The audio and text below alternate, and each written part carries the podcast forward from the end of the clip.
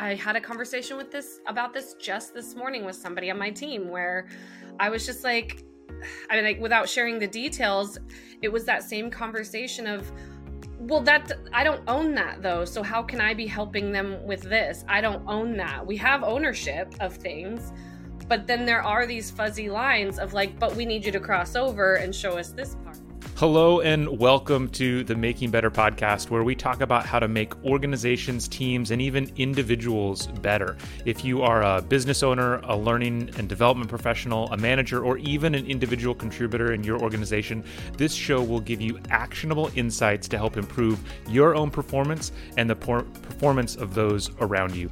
Our guest today is Kristi Oliva. Kristi, like many in the L and D field, started as a teacher in formal education. She made the move over to corporate learning and development and is now a program manager at Amazon. Since many people in the talent development space come from education, I wanted to sit down and chat with her about how she made that transition and what has been so successful. If you are new to the show, please make sure to hit subscribe so you never miss a future episode. If you are already subscribed, then I want to ask you to share this show with at least one other person, because that, after all, is how we grow. I can't tell you how much it means to me. With that, let's get started. Kristi, how are you doing today? I'm doing great. Thanks for having me today.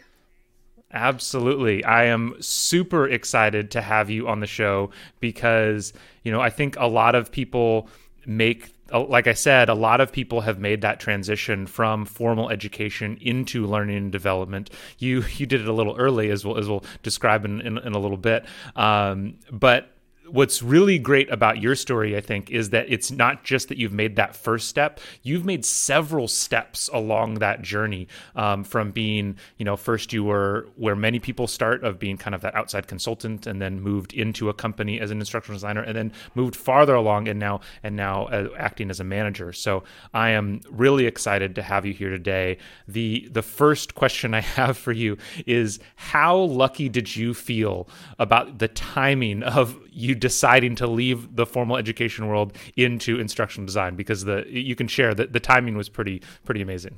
Yeah, so I transitioned about three and a half years ago, I think it was. And obviously at the time I didn't know that that was probably a really great time to be doing it. I just was desperate to get out. But now looking back, yes, I mean, I think teachers in that three years, I tell my mentees all the time that I mentor teachers, and I tell them, I think it's exponentially gotten worse from when I left in the three years. So yeah, I feel really lucky that I discovered instructional design when I did, um, because it is getting to be a lot more frantic for teachers wanting to leave. And so, yeah, I'm I'm I'm definitely blessed in the fact that I discovered it when I did.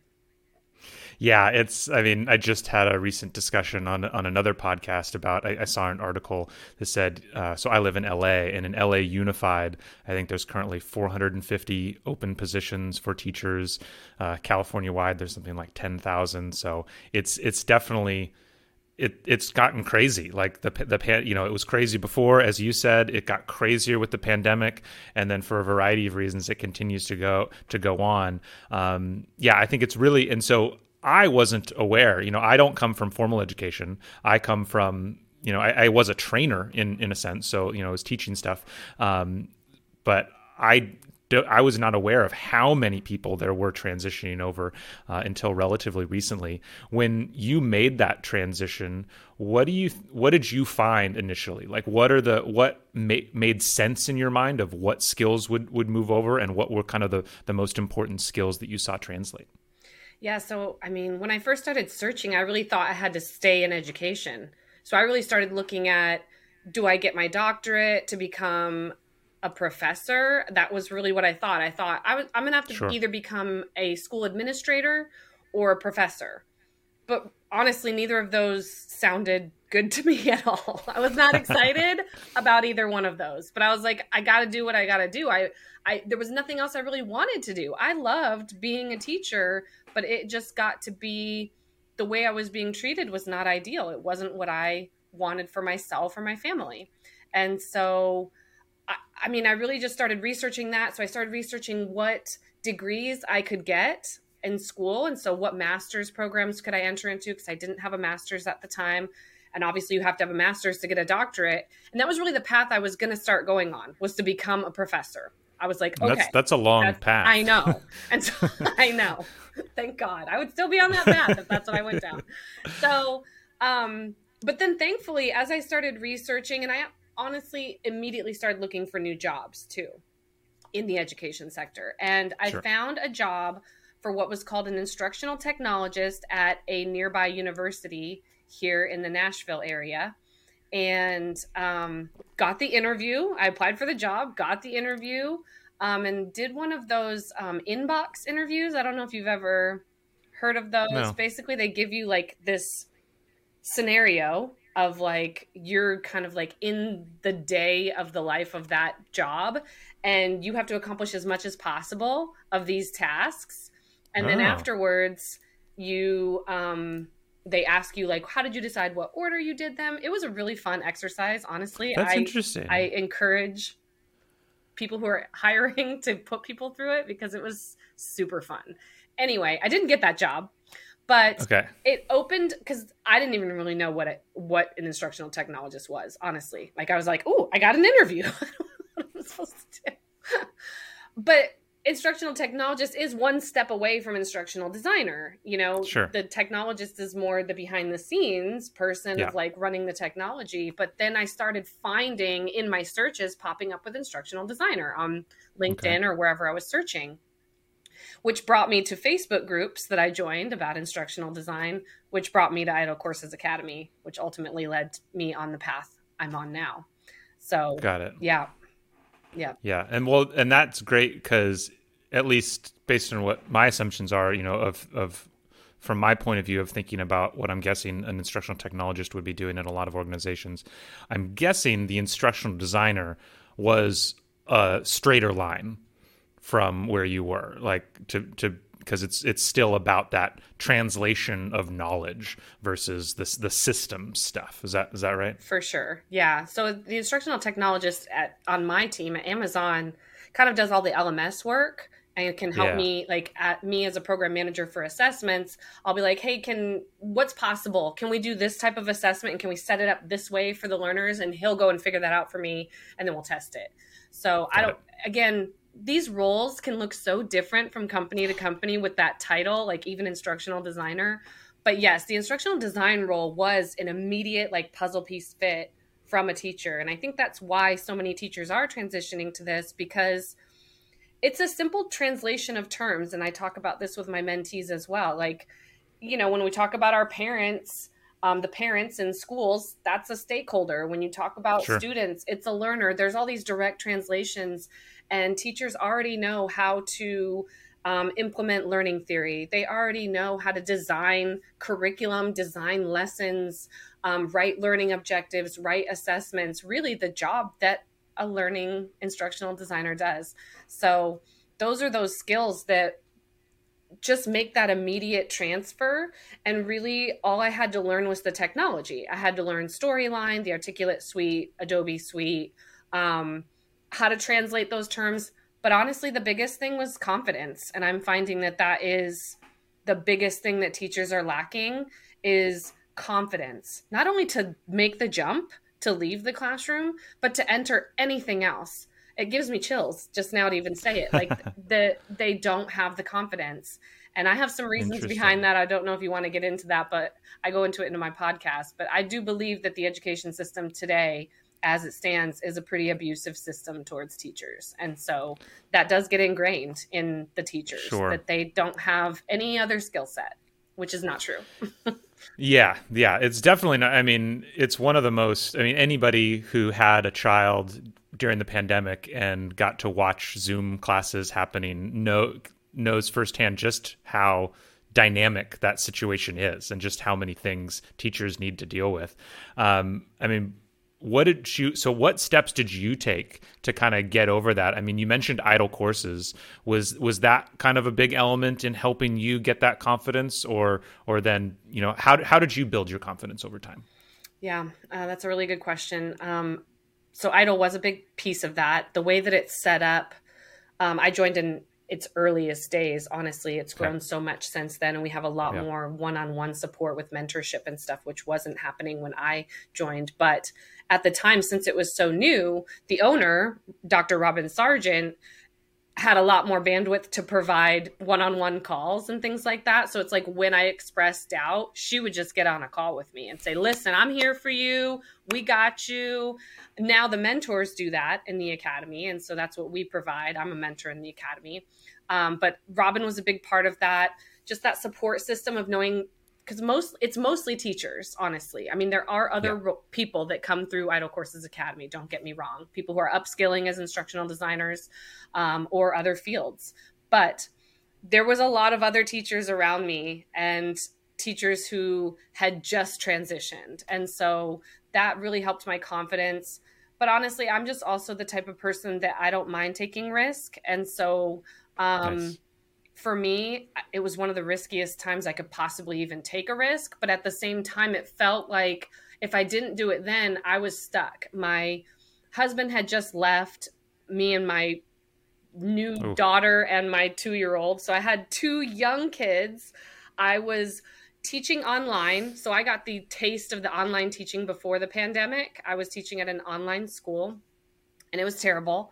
And I was not making much money.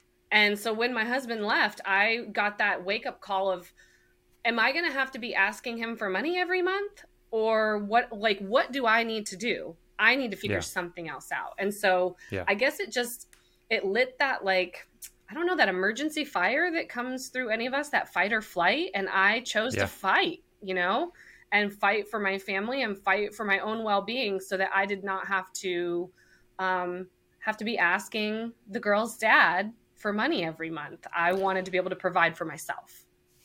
I mean, I think you're right. And, you know, something that I've observed in my own life is just, and this is true in any business too, just how strong of a push scarcity brings. You know, the, scarcity is where innovation lives.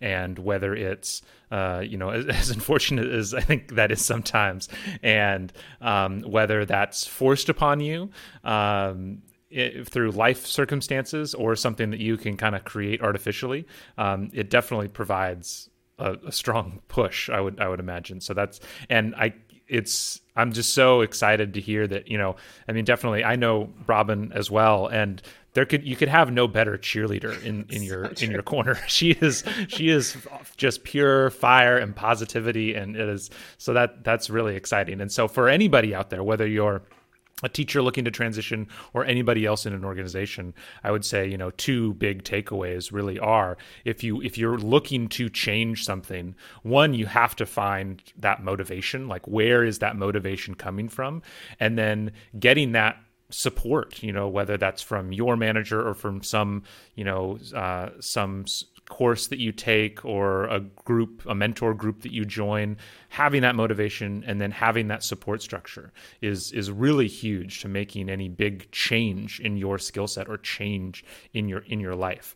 When when you made that change, you know, whether it's from I D O L Courses, you, you mentioned the technology, you mentioned kind of the confidence.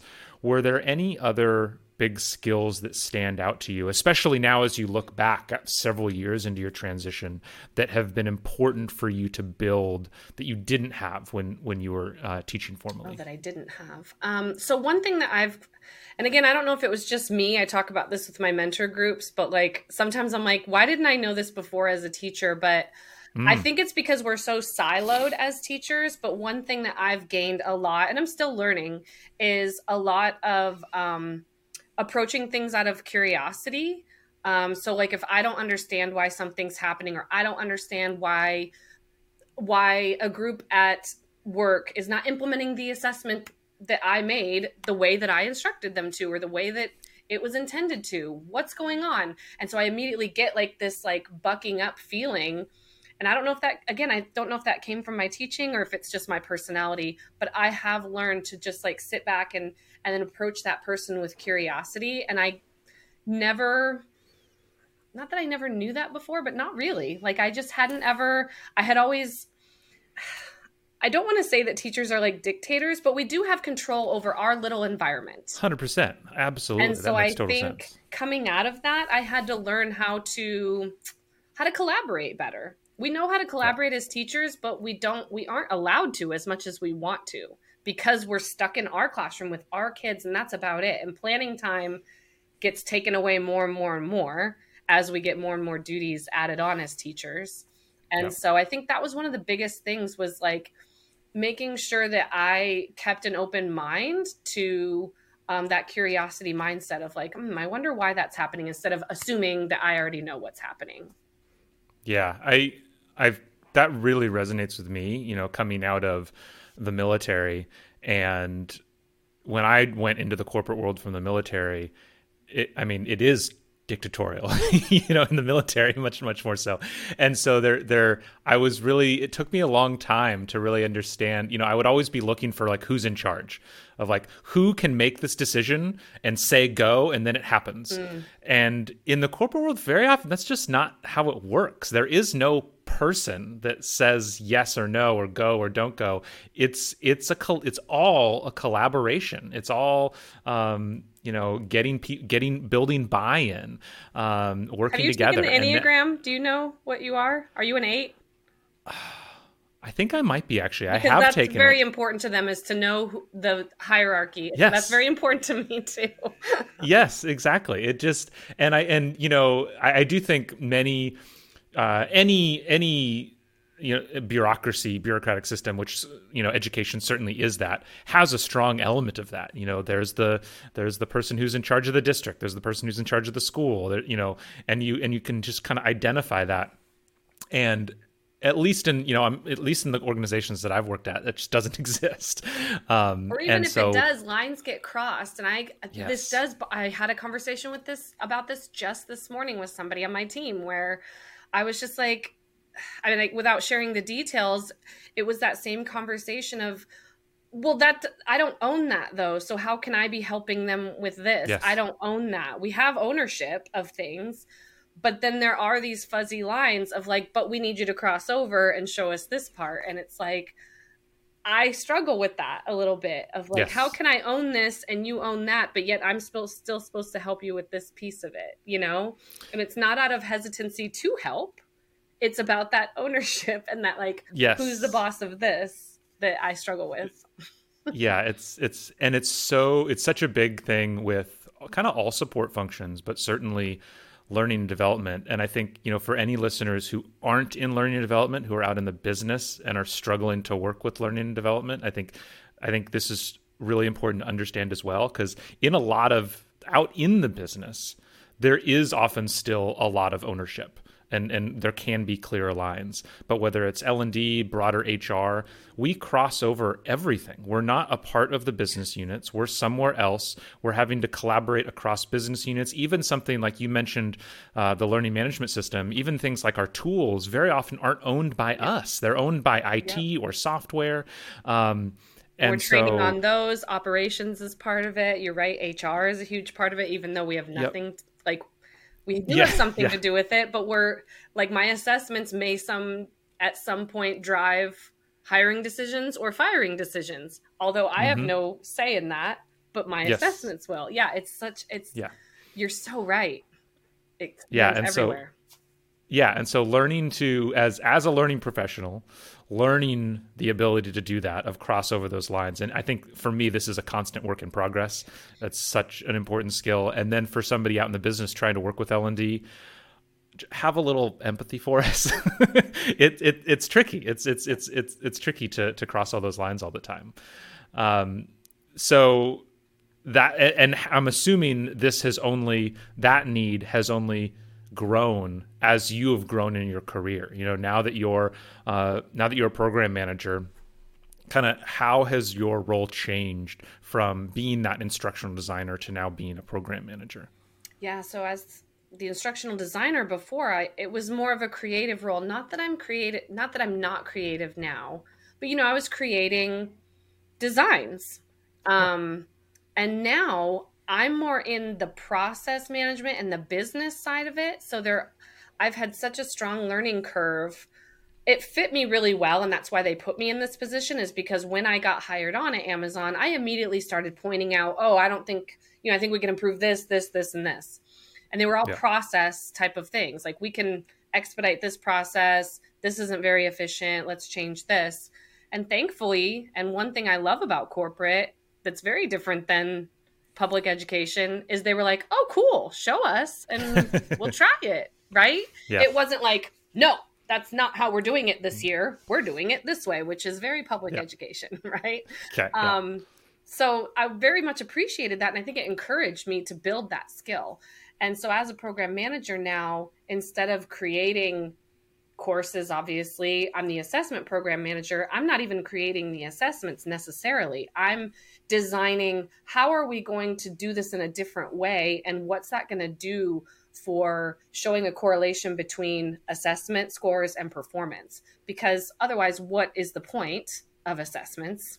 And yeah. when I came on, to be honest, to be quite frank about my team, there was no point to the assessments. They were just there, yeah. right? They weren't yeah. proving anything. They were showing no correlation. They were just there to to say that they had an assessment, just I guess. Check the box. Yeah. Right. And so I've come in and now am working to show that correlation, because what that's going to do, obviously, is show um, the success of our coursework and be able to make, like we were talking about, H R decisions possibly.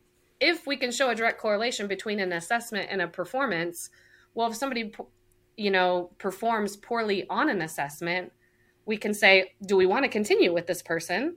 Because correlation shows they're not going to do well yeah. afterwards. So why would we continue training them? Or we put A, B, and C in place and we can improve that, which will then show a correlation to good performance, right? Like, how can we remediate? Yeah. Things like that. So um, it's just a different mindset. And I'm working cross teams a lot more, which is something really new and something that teachers, I didn't get as a teacher.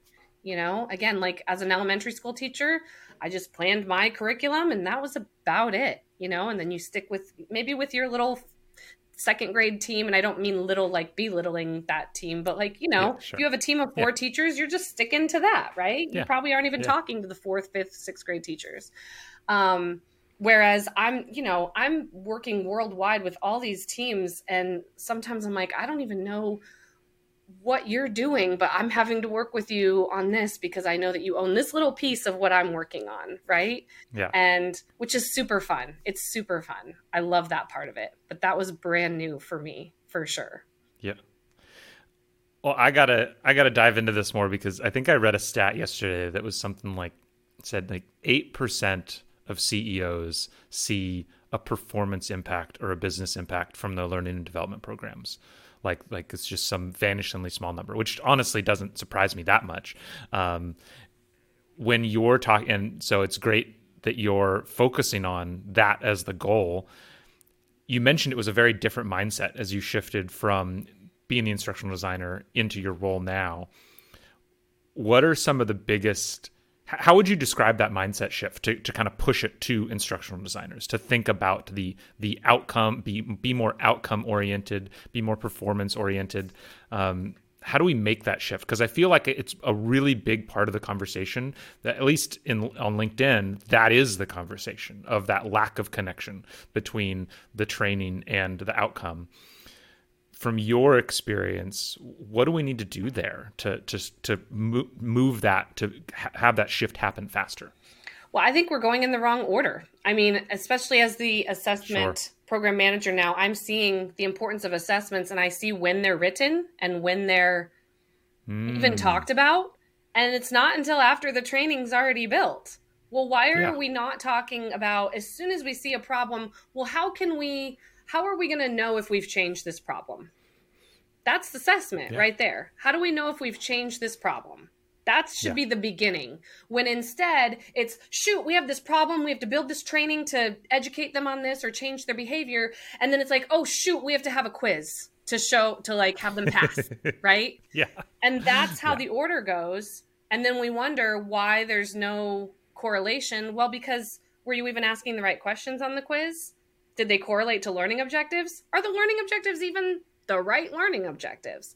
And so again, when I came on this team, those were the things I pointed out. I said, look, we're not even assessing all the learning objectives. I don't even know if these are the right learning objectives. Like, and I think those are, those are problems that are all across. This was not just a my team issue at Amazon. Yeah, yeah. This, I see this everywhere. I even see it in how sometimes we train our I Ds. We start with, look at this cool, you know, tool you get to use, instead of like, well, how do you even know yeah. that this course is going to change behavior? We have to start there. Write your yeah. assessment first and then work backwards from there. We're, no, I don't know. I don't think hardly anybody's doing that. And that's why there's no correlation. That's why there's yeah. only a four percent or three percent, whatever you stated yeah. that it was, is because they can't show it because they're not assessing correctly or at all.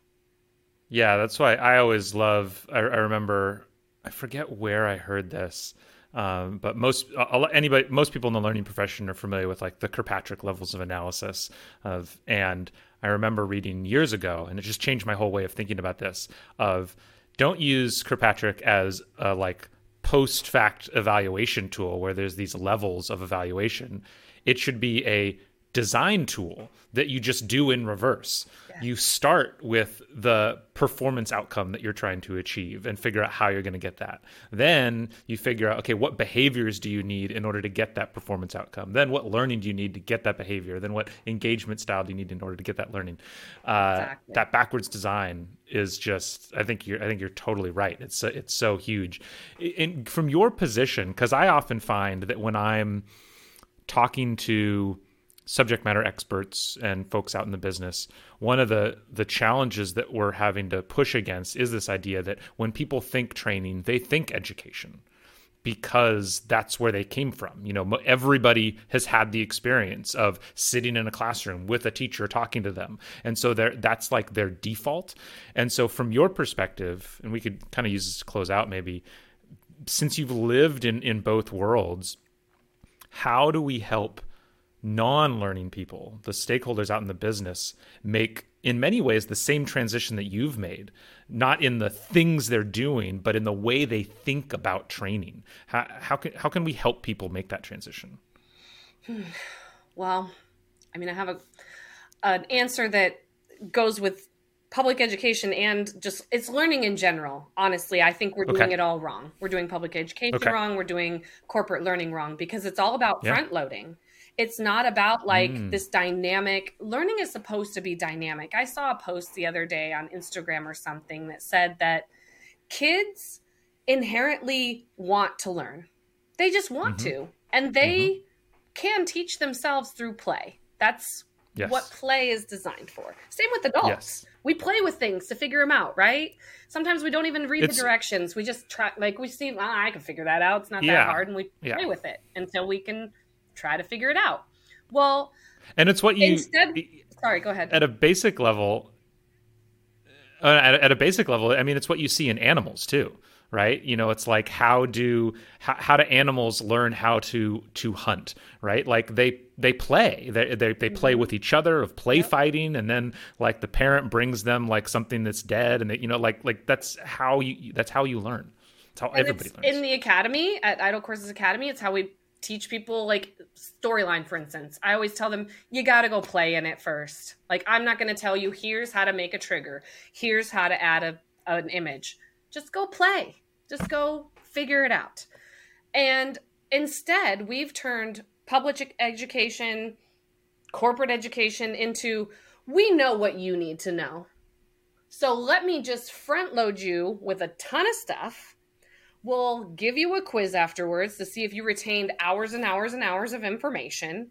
Then we're going to immediately just put you to work to see if you can implement it. Instead of this, I mean, I think learning is supposed to be dynamic and playful. And so why yeah. couldn't public education be more about all these stations? And it's just like, go figure it out. See if you can make this balance, you know, work using these different weights with numbers on them, which is then teaching math. Go see if you can figure out how to make blue with these, with this paint. Like, I'm not going to tell you what, or not, not make blue, but make purple. Right. And then they go and play. And same with corporate education. I, my team, we train people who answer the phones for Amazon.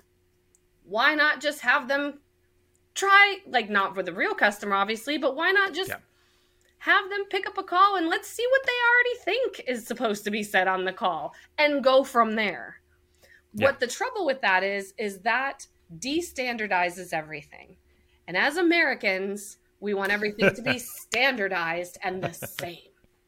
And that's the problem. I mean, it's even what I'm supposed to be doing with my assessments. I'm supposed to be standardizing them as much as possible, which isn't dynamic, is it? Yeah, that's that's that's true. And, you know, I think that that is exactly where hopefully we're on the, at the beginning of a revolution, because A I is tr- can truly enable that when used correct. You know, yeah. talk about having a conversation. Like the hard the hardest part forever has been, well, how do you do that? How do you scale the ability to have those initial conversations and adjust where where the conversations go? Well, hey, like we're we're basically there, or yep. we're going to be there in the next couple of years. It's it's going that's going to be easy to do. That word scale um, is a big one. Yeah. Yeah, yeah. Well, I, I think that's that's totally spot on. I, I love I love that idea of really shifting to this idea of training as play and exploration um, as such a hopeful way to think about think about the industry.